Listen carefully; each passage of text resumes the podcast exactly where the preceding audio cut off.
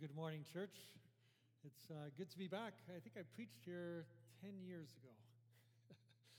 uh, but I remember the uh, occasion of uh, going away with your elders. I think it was like Little Bow Provincial Park. I think there's a retreat center there, when we actually uh, spent hours of talking and praying and uh, developing a, your church mission statement. your, your pastor is a very wise man this past week with the Alliance. Uh, you'll see on the screen our Alliance Vision Prayer. The Alliance nationally has met in Calgary, 850 delegates. Uh, 60 to 70 hours, I think I was physically in that building, and it's a wise pastor who gets someone to preach the Sunday after assembly because, uh, to, uh, if the truth be known, uh, Pastor Scott was out uh, with some of his youth group reunion from 35 years ago till the early hours of this morning and so uh, he needs a bit of a break as well. Uh, when Stephanie was, was on the, the platform this morning and in the first uh, service, I think uh, Brett and Beth were, were there, sort of brought me back. It was 40 years ago that I graduated from high school, and uh, boy, where has all the time gone? Seriously, uh, time rushes by. 18 months ago was another sort of mile marker in my life. As I sat in uh, my doctor's office after uh, being asked to repeat a couple of uh, what I believe to be routine blood tests, some um, results had come back that were not favorable. And uh, on November the 20th, uh, 2016, my wife and I sat in that office and heard the three words, as they say, and they said it to me on that day that no one ever wants to hear you, you have cancer. Uh, for me, it, was, it isn't tumor based. Uh, it's uh, non Hodgkin lymphoma, leukemia, which basically means it's, if not now, everywhere in my body. Uh, there, there's no treatment, and the worst thing is there's no cure. Uh, within 10 days, I was in the Tom Baker uh, Cancer Center, and by then my lymphocyte uh, level had increased another 10%. And my whole sense of reality and faith and world and family and emotions was being pulled, being pulled in every single direction. Uh, and over the last months, as we uh, have sort of come to grips with uh, my condition, which will be more chronic in, in uh, the way it develops. Uh, but the fact is, as I stand before you today, there, there's part of me in terms of my cells that simply don't want to be part of my body. They've gone rogue on me. Uh, they want to start their own reality. And eventually they'll get bad enough that they'll either poison my body uh, with chemotherapy or they'll burn it with radiation, not to cure it, but to give me a better quality of life. So, in these months, in these past 18 months, I, have I've had some really close conversations with God. Uh, first thing you do, I guess, when you get cancer at my age, I'm 58, uh, you, you, you, put your, you, you get your house in order. So last year, Heather and I made our will. Uh, because that, that's, that's because these are the intentions of what I want to have happen uh, somewhere down the road when, when if unless the Lord uh, heals me I will die of, of cancer. Uh, but I had a good heart-to-heart talk with the Lord and the Lord said if I am to finish well in my life what is the legacy I can leave to my family and to those who follow me that you would want me to leave? And he says well Tim It's, it's, it's no secret. It's, it's the same legacy that I've entrusted to everyone uh, who would follow me as, as, as, as, a disciple of Jesus Christ. And, and over, the past, uh, over the past week, if we can get the slide of our uh, mission prayer up there. Oh God, with all our hearts, we long for you. Come transform us to be Christ centered, spirit empowered, mission focused people, multiplying disciples everywhere. That's been before us is very similar to the words that are on your walls about getting to know God and getting to love God. And the outworking of that will be that you serve Him as well. I guess I shouldn't have been surprised with this. Uh, Jesus said, Tim, you've been designed in the very image of God. You have been created to be filled to the measure of the fullness of God. The legacy you will live is simply walk with me in this. It's going to be an adventure, and I'm going to walk with you every step of the way. But the legacy of your life isn't to hang on, but it's to make disciples who make disciples who make disciples. Now, I shouldn't be surprised with that because when we look in Scripture, uh, we all know what the Great Commission says, and sometimes when I go and preach, I will ask a congregation like you, why hasn't Jesus come back yet? Seriously. It only took seven days for God to create the heavens and the earth. 2,000 years ago, Jesus said, I'm going to go away and prepare a place for you, and, and when it's ready, I'm going to come back to take you with me to that place. Do you think heaven's ready yet? Seriously, do you think heaven is ready yet? And if so, why does Jesus tarry in his return? Now, when I ask that to most congregations, someone usually shouts out, because we have to fulfill the Great Commission. We got to preach the gospel around the world. And that is true. However, I would suggest to you this morning don't obey the Great Commission until you first accept the Great Invitation.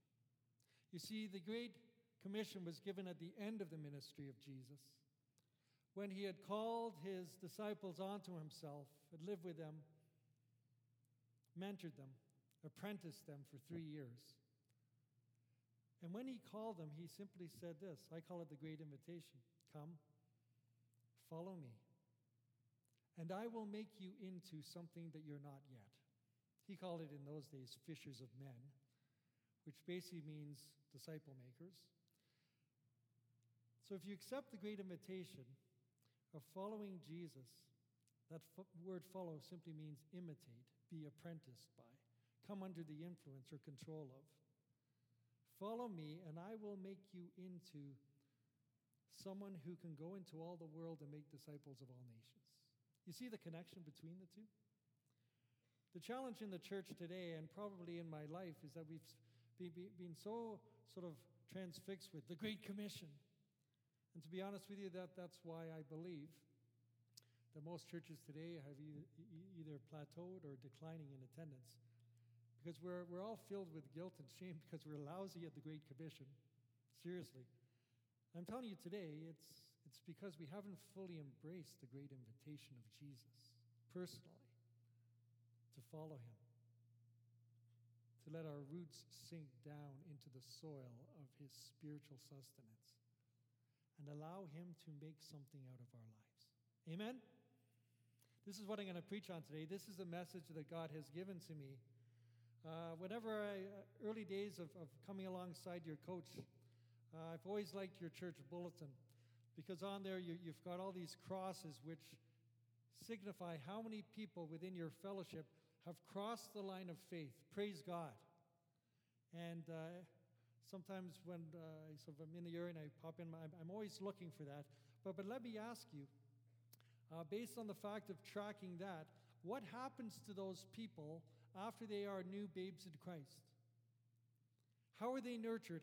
How are they brought to maturity in Jesus?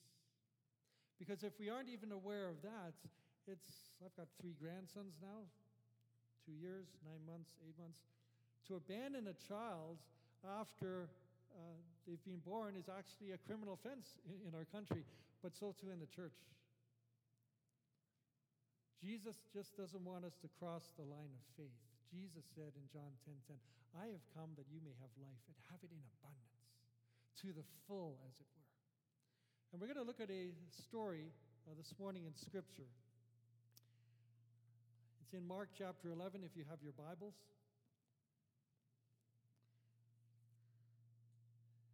The story of the fig tree. Let me read it to you. Mark chapter 11, verse 12.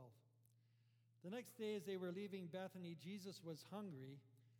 Seeing in the distance a fig tree and leaf, he went out to find out if it had any fruit. And when he reached it, he found nothing but leaves. Why? Because it wasn't the season for figs. Then he said to the tree, May no one ever eat fruit of you again. And his disciples heard him say it. So I suppose Jesus was speaking quite loud at that point. On reaching Jerusalem, Jesus entered the temple and began driving out those who were buying and selling there. He overturned the tables of the money changers and the benches of those selling doves, and he would not allow anyone to carry merchandise through the temple courts. And as he taught them, he said, Is it not written, My house will be called a house of prayer for all the nations? but you've made it a den of robbers. And the chief priests and the teachers of the law heard this and began looking for a way to kill him, for they feared him, because the whole crowd was amazed at his teaching. And when evening came, they went out of the city. And the next morning, as they went along, they saw the fig tree withered from the roots. Peter remembered and said to Jesus, Rabbi, look, the fig tree you cursed has withered. Do you ever wonder if Jesus was having a bad day? I remember for years and years, and, and, most people to this day, when we read this passage, we sort of we don't make sense of that uh, the fig, the cursing the fig tree. It sort of reminds me of the uh, the Snickers commercial on TV, where someone just hasn't had enough carbs, uh, and, and, they just need a little shot of energy, and uh, here have this Snickers bar, and then everything clears up. Is that what is going on here? Jesus is hungry. He sees this fig tree that, that apparently looks healthy, and so he goes to it. There's no fruit, so he curses it. But the Bible says it isn't the season for figs. So what's going on here, Jesus? We always have to keep passages in context and understand the context of the day as well. Why was Jesus hungry? Well, actually, in verse 11, I didn't read it. It was actually Palm Sunday. Jesus had ridden into Jerusalem on the donkey Hosanna, Hosanna. Blessed be the one who comes in the name of the Lord. And as was his custom, when he came into Jerusalem, he went to the temple. Remember, that's where he got lost by his parents uh, when he was just a young man? He went to the temple, and it says he looked around at everything. But since it was already late, he went out to Bethany with the twelve, which would suggest that if it wasn't late in the day, based on what he had seen, something would have happened that night. But because it was late, Jesus went with his friends to Bethany, to the house of Mary. And so his hunger in the morning wasn't probably because he wasn't offered uh, sustenance. It's because all night, I don't think Jesus had a very good sleep that night because what he had seen in the temple caused him to have hunger, spiritual hunger. The Bible tells us that those who hunger and thirst after righteousness will be filled, and Jesus that day was hungry. And because he had his disciples with him as, as they walked along, he decided to use this fig tree as a word picture.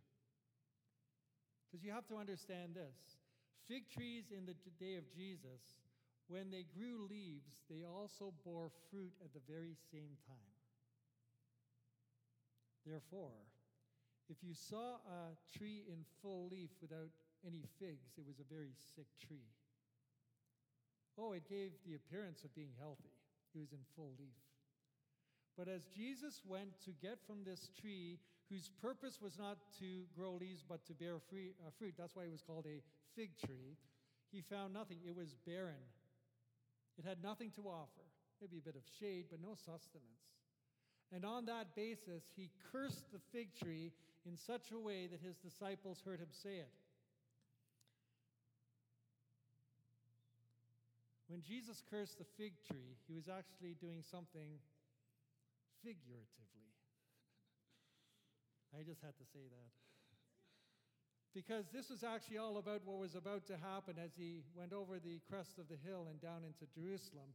Because here was this big leafy temple that gave the appearance of health. All the people were walking in, all the smoke was going up through sacrifices. But Jesus saw it as a very barren experience. People were really business, uh, busy. In fact, it was big business for what was going on. And on the basis that he deemed the temple to be barren of fruit, he cursed it, just as he cursed the fig tree. He said the purpose for this, uh, for this temple was it was to be a, a house of prayer for all the nations. But you've made it into a den of robbers. And the robbery he spoke of at that day was not simply the exchange rate for people to have the temple currency to purchase an animal that was usually lame or damaged uh, to be sacrificed, because why, why sacrifice all the good animals anyway? This is, is how things had been so perverted, as it were, in, in the religious experience. But people were being robbed from the ability to commune with God. They were kept busy. They were going through all the hoops and the rings. And And they were being robbed of intimacy with God. And on that basis, Jesus cursed it. He overturned the tables. He started whipping those who were selling and carrying merchandise. And the people were amazed at his teaching. Why? Because they were, he was speaking to the need of the human soul to have intimacy with God. The next day, as they were walking past that fig tree that had been cursed, they noticed that it had withered from where? From the root.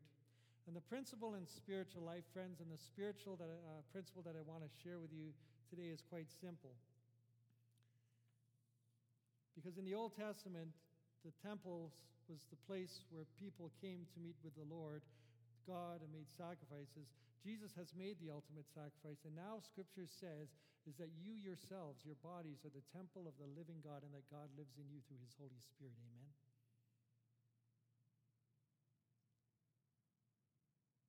So it's all about what's happening inside us. And we come together as a community of faith on a regular basis.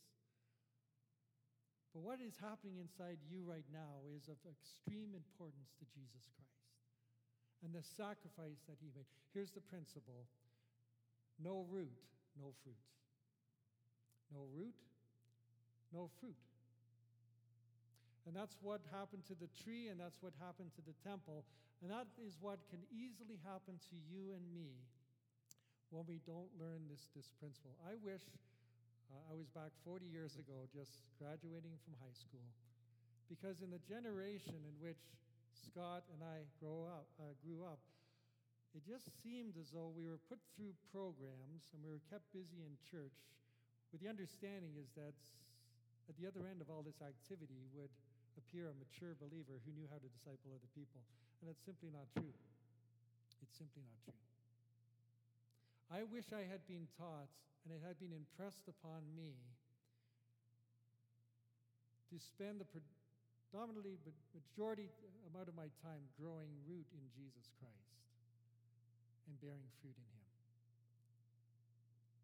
Everywhere you look in Scripture through these lenses, you realize that God wants us to use us. This is his plan A, and there's no plan B for the now evangelization and, and, and, and, and the Jesus' plan for the salvation of the earth is through you and me to make disciples.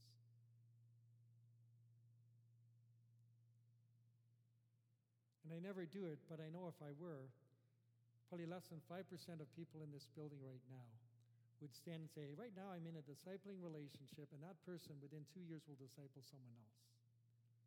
In Jesus' mind, that was the normative experience. When he called his disciples onto him, he said, I've been with you three years. I've, I've taught you everything you need to know. Now, all, heaven, uh, all authority on heaven and earth that has been given to me, I give to you to go and make disciples. And you know what? I'm going to be with you all the way along. He had shown them in the feeding of the 5,000, my favorite parable of all times, because it has to do with food is that the miracle of the feeding of the 5,000 did not happen when the loaves and fishes were in the hands of Jesus. Do you realize that? The actual miracle of multiplication happened when those elements were in the hands of the disciples. Don't miss that. And can you imagine being a disciple that day? Having these morsels and coming along, and can you imagine just coming along? And you and, and, okay, Jesus told me to give you some. Here, here, here, take, take some. No, not too much. Not, not, not too much. Because this has to go so far. But the miracle of the feeding of the 5,000 wasn't so much what they had in their hands, but that they were ready to go and follow in obedience to Jesus. And the miracle happened there. The same things, friends, will happen when your roots are in Jesus. You don't go into the world and make disciples out of human wisdom, having all the answers, being sort of an apologist in terms of knowing. In fact, I've got a whole list of questions that I'm, I always say, Lord, I guess when I get to glory, we'll, we'll talk about this one. But my roots are growing deeper and deeper into Jesus, and as that happens, something happens in my life. It's fruit. And the Bible says, by their fruit you will know them. by their fruit. So, how do we actually become spiritually mature in Christ? It says in the book of Colossians So then, as you receive Jesus Christ as Lord, so continue to live your lives in Him, rooted and built up in Him. You see, you have to excavate first of all before you escalate in your life. You have to dig down and be planted. And that's the essence of a seed. A seed will send down roots so that the, when the wind blows, there, there's stability there as well. And so too in our faith. As we learn more and more about Jesus, the opportunity is given for us to do two things to bear fruit as a priority and to grow leaves through our activity. Leaves are not bad, but leaves without fruit is a deadly, disastrous design for living as a Christian. Do you remember right back to the book of Genesis? Everything is going really, really well. The Garden of Eden, Adam and Eve. And then they ate the fruit. Sin entered the, the world. And remember the first thing that they did? They hid because they were full of shame. Why were they full of shame? Because now they realized they were naked. And what did they do? What did they cover themselves with? Fig leaves. Ding! All the way through Scripture, when, whenever you, you read about fig leaves, it's always to cover up something that you don't want anyone else to see. Usually it's a, a state of barrenness or nakedness, as it were, and that we have something to hide. The fig tree did. It was barren. It gave the impression that everything was great, full of leaves, but it was barren. And so easy in, in the church today, in our spiritual walk with the Lord and in fellowship with each other. It's easy to cover our spiritual life with fig leaves because we get really busy in the church.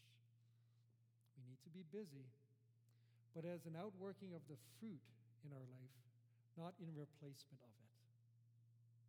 In fact, as you, as you watch the, the screen as it came in, go to Beth Moore. I can't go to Beth Moore, but some of you can go to Beth Moore. You got the Whoop Up thing coming. 2,000 people will be here on August 20th. You need to be involved in that.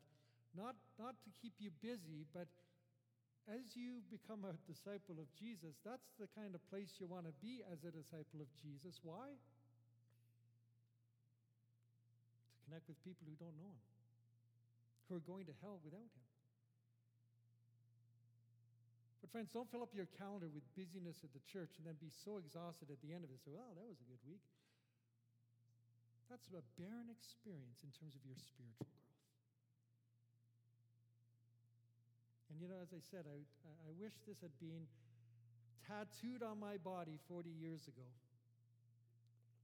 Because I've spent too much of my life being busy for Jesus without the bounty of bearing fruit that should have come in exact ratio to the amount of busyness that I have been for him. So it says in this verse, see, see to it that no one takes you from takes you captive through hollow and deceptive philosophy, which depends on human tradition and the elemental spiritual forces of this world rather than on Christ in our world today, in the church today, that's called consumerism, where people decide on which church to go to based on what that church has to offer them. That's what consumerism is. And if they don't have their needs met, they simply go to another church until they find the place that fills their plate, as it were.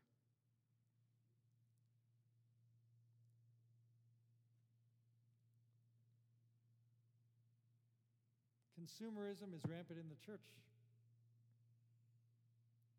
And consumerism is a sign, I believe, of spiritual immaturity in which we have crossed the line of faith, but we've taken our eyes off Jesus, the author and perfecter of our faith, and we simply look around and we figure out how the game is played. And the church becomes little more than a Christian club in which we sort of we pay our money and then we expect things to be given to us. And we sort of settle on a level of spiritual status quo whereby you sort of know when to stand and sit. Sort of supposed to give a tenth, but whatever's in the pocket at the time for some people. Uh, in terms of spirituality, we know John 3:16, King James version. 45 out of the 10 sort of uh, commandments, and we just get by. And that becomes the basis of our spiritual experience.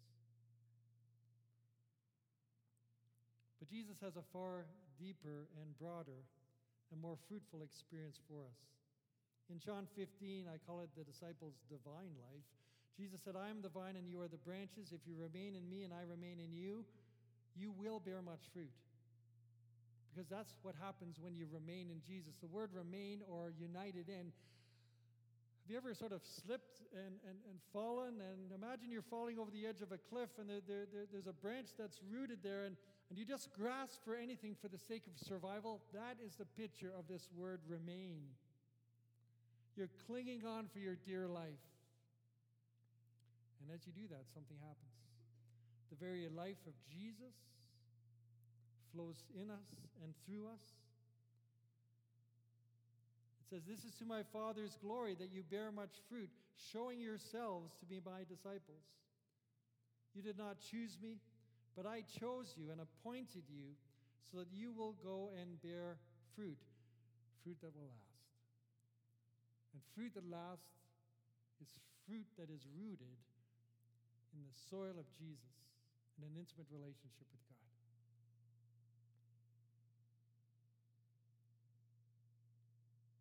So we're rooted in Christ. The deceptive philosophy of our faith and the schemes of the devil would continue and convince you that you cannot make disciples and that you would be a lousy and you are a lousy disciple because you don't make disciples. That's a life in the pit of hell. Because by the nature of your design, Jesus has created within you the capacity and you just have to bring the availability for His ability to allow you to make disciples. And this is how it happens. You be an imitator of Jesus Christ. Years ago, kids wore that little bracelet. What would Jesus do? Remember that? I think that, that, that that's basically the question you ask every moment of every day. What would Jesus do in this circumstance? If you don't know, you open Scripture, it's right there. There's principles there. And also, Jesus didn't live his ministry in isolation. He got a band of brothers around him. And in these days, one of the ways that we basically get through our Christian experience, through all the leaves of busyness, is that we simply don't open up our lives to others. Our spirituality is a personal experience. How God uh, presents himself as a Trinity shows us that he is in community within the plurality of himself. And friends, you need to be in community with other believers. Not only for your sake, but for theirs. For men, it's harder than for women. Women seem to be more relationally bent. But men are relationally broken in that we just don't want to talk about stuff inside. We're good at doing, and, and so we'll get together and do things, but we'll never go deep. And over the last few years, God has broken me time and time again, even this past week, about roots in my life that don't belong there. For me, it was the root of shame. When I was a young man, we immigrated from England. When I was four, that's why I don't have an English accent, went from Southampton to Montreal.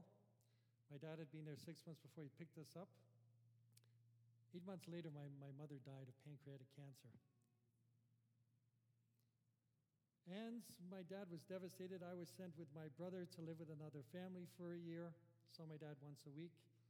My dad remarried another beautiful Christian woman who's been my mother the last 53 years. But in my dad working out his story and uh, being British, the stiff upper lip, my natural mother was never spoken of, ever, ever. In fact, when the new family tree was written, she wasn't even on it. So we had this big sort of secret history. On the outside, the Beatles, we did quite well. We won awards at school and music and athletics and things like this. But inside,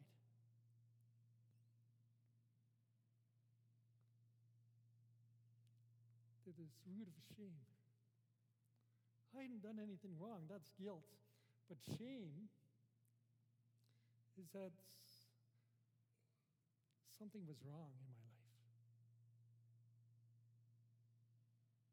And for 20, 20 years, I lived with that until I took a course on counseling, and they said, unless you really figure out your childhood, you know, you can't help others. And so, yeah, I sort of talked to my mom and dad about the fact that I didn't even know where my mother was buried. It was embarrassing. But 20 years later, I realized that that root of shame had not fully been pulled out. And so for me, it was easy just to live a life in which I pleased people. Not only that I'm a number two child, a middle child, I can make people laugh. But inside myself was a real spirit of insecurity because that root of shame had never been dealt with. Well, praise God, I dealt with it this past week. God told me what it was all about, and now it's gone. The fact that I'm telling you today is that there's many people, many men in this room today who are broken or perhaps have some sort of a root and it's causing addiction in your lives. It's not the addiction, and, and, and you're frustrated and you're always defeated because you're dealing with the symptoms, not the cause root. We are to be rooted in Jesus, friends. And when we are rooted in Jesus, it's amazing what happens. He invites us into an experience of fullness and restoration and repair. And He then allows us, based on our brokenness, to go into the world and tell our story to create what's called a testimony because the Bible says, always be ready to give an answer to, to anyone who asks you for the hope that's inside. And you don't have to have it all figured out, you simply have to know who's walking with you.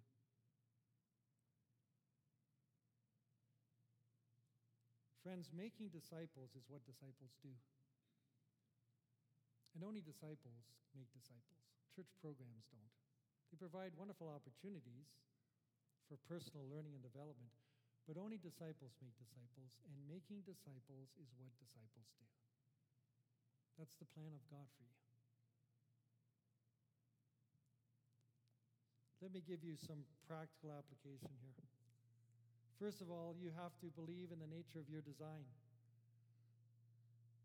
Ephesians 2:10 says that you are God's masterpiece, his handiwork. You were created in Christ Jesus to do good works that he's planned in advance for you to do. so you don't have to go looking for anything. God's already got this all figured out. But you have to follow him not in your own strength, but you need to be filled or come under the control of the Holy Spirit. Ephesians 1 says, Having believed, you are marked in him with a seal, the promised Holy Spirit, who is a deposit guaranteeing your inheritance until the return of Christ. That, that word seal is the same one that was put on the tomb of Jesus, the same one that was put over the uh, den of, uh, of uh, lions where Daniel went inside, and that seal means, imperial seal means, don't touch this or you die because what's inside belongs to whoever put the seal on there. You've been sealed by God with the Holy Spirit.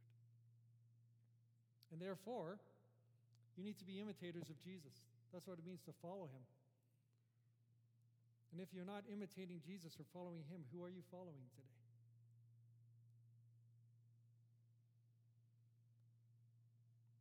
And it's a life of love and obedience. And in the same way now, you simply let your light shine. Jesus, the light of the world.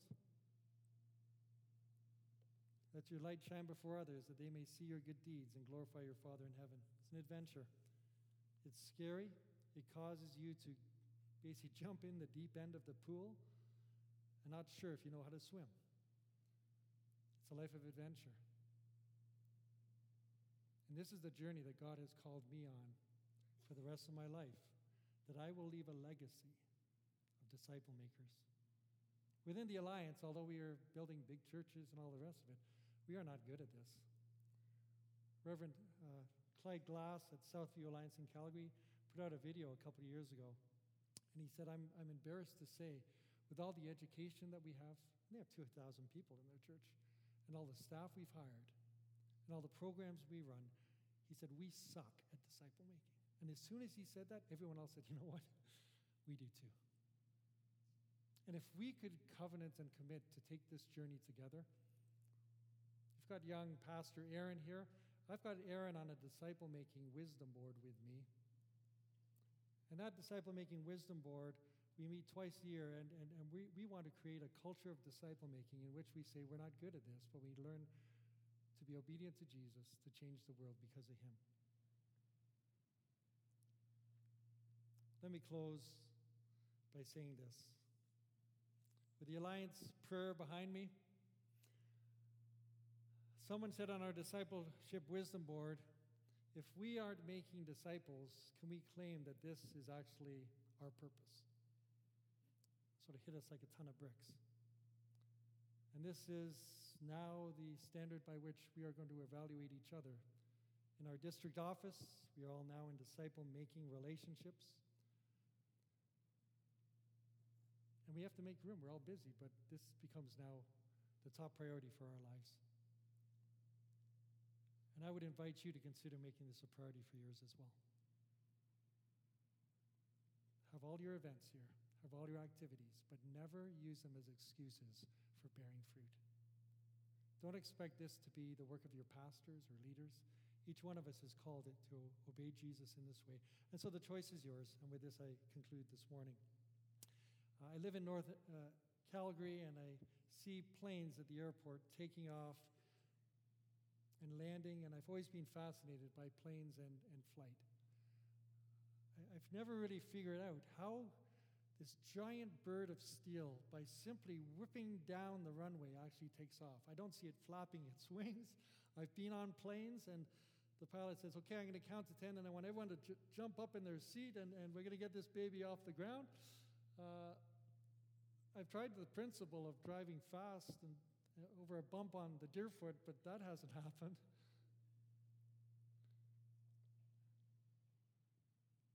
So we have to understand how it works. You see, planes and everything are held down by a certain principle. It's called the law of gravity. But you realize at the same time there's another law, a higher law, a more powerful law, always present as well.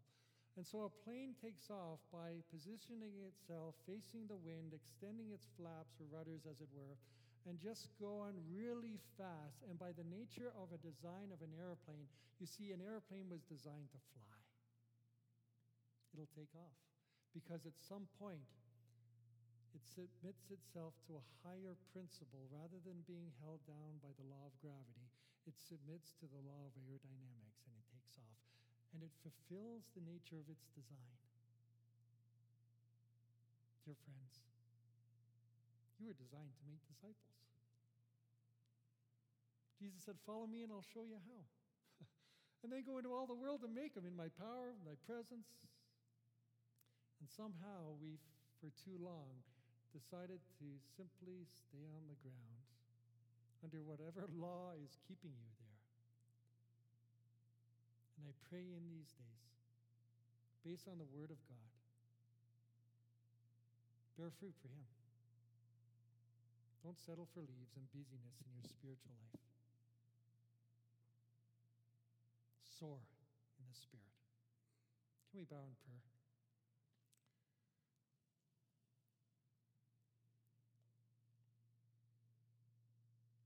Jesus, time is of the element, as it were. We don't have a lot of time. We're very busy people. But I guess you were too, Jesus.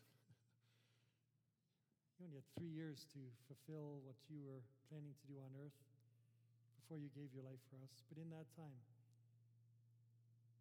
you spent time with your Father and you invested your life in others. As we bow in your presence right now, Father, we thank you for the example and the life of Jesus, fully God, fully man. And then for the Holy Spirit who is promised as the Parakletos, the one who comes beside to counsel us and comfort us, and perhaps this morning convict us that we've settled for second best in following you. As we pause in your presence, the Spirit speaks to us And I'd ask the Spirit to actually tug at the roots of your faith right now. Right now, to tug at the roots of your faith. Do they go down deep into His love, into His grace? Setting aside all performance and anything you ever wanted to earn from God that you can never can because He loves you just as you are. Would this be a day of liberation from you where you say, Jesus, the trees, the tree is pretty bare these days. Lots of leaves, but little fruit. In my marriage, in my hidden life,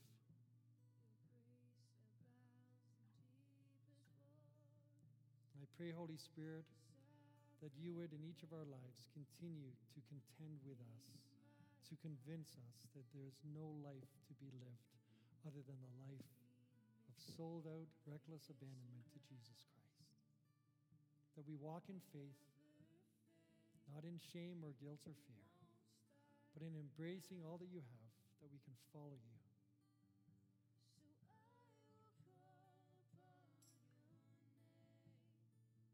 For many of us, this will be baby steps, just walking forward, having a change of posture,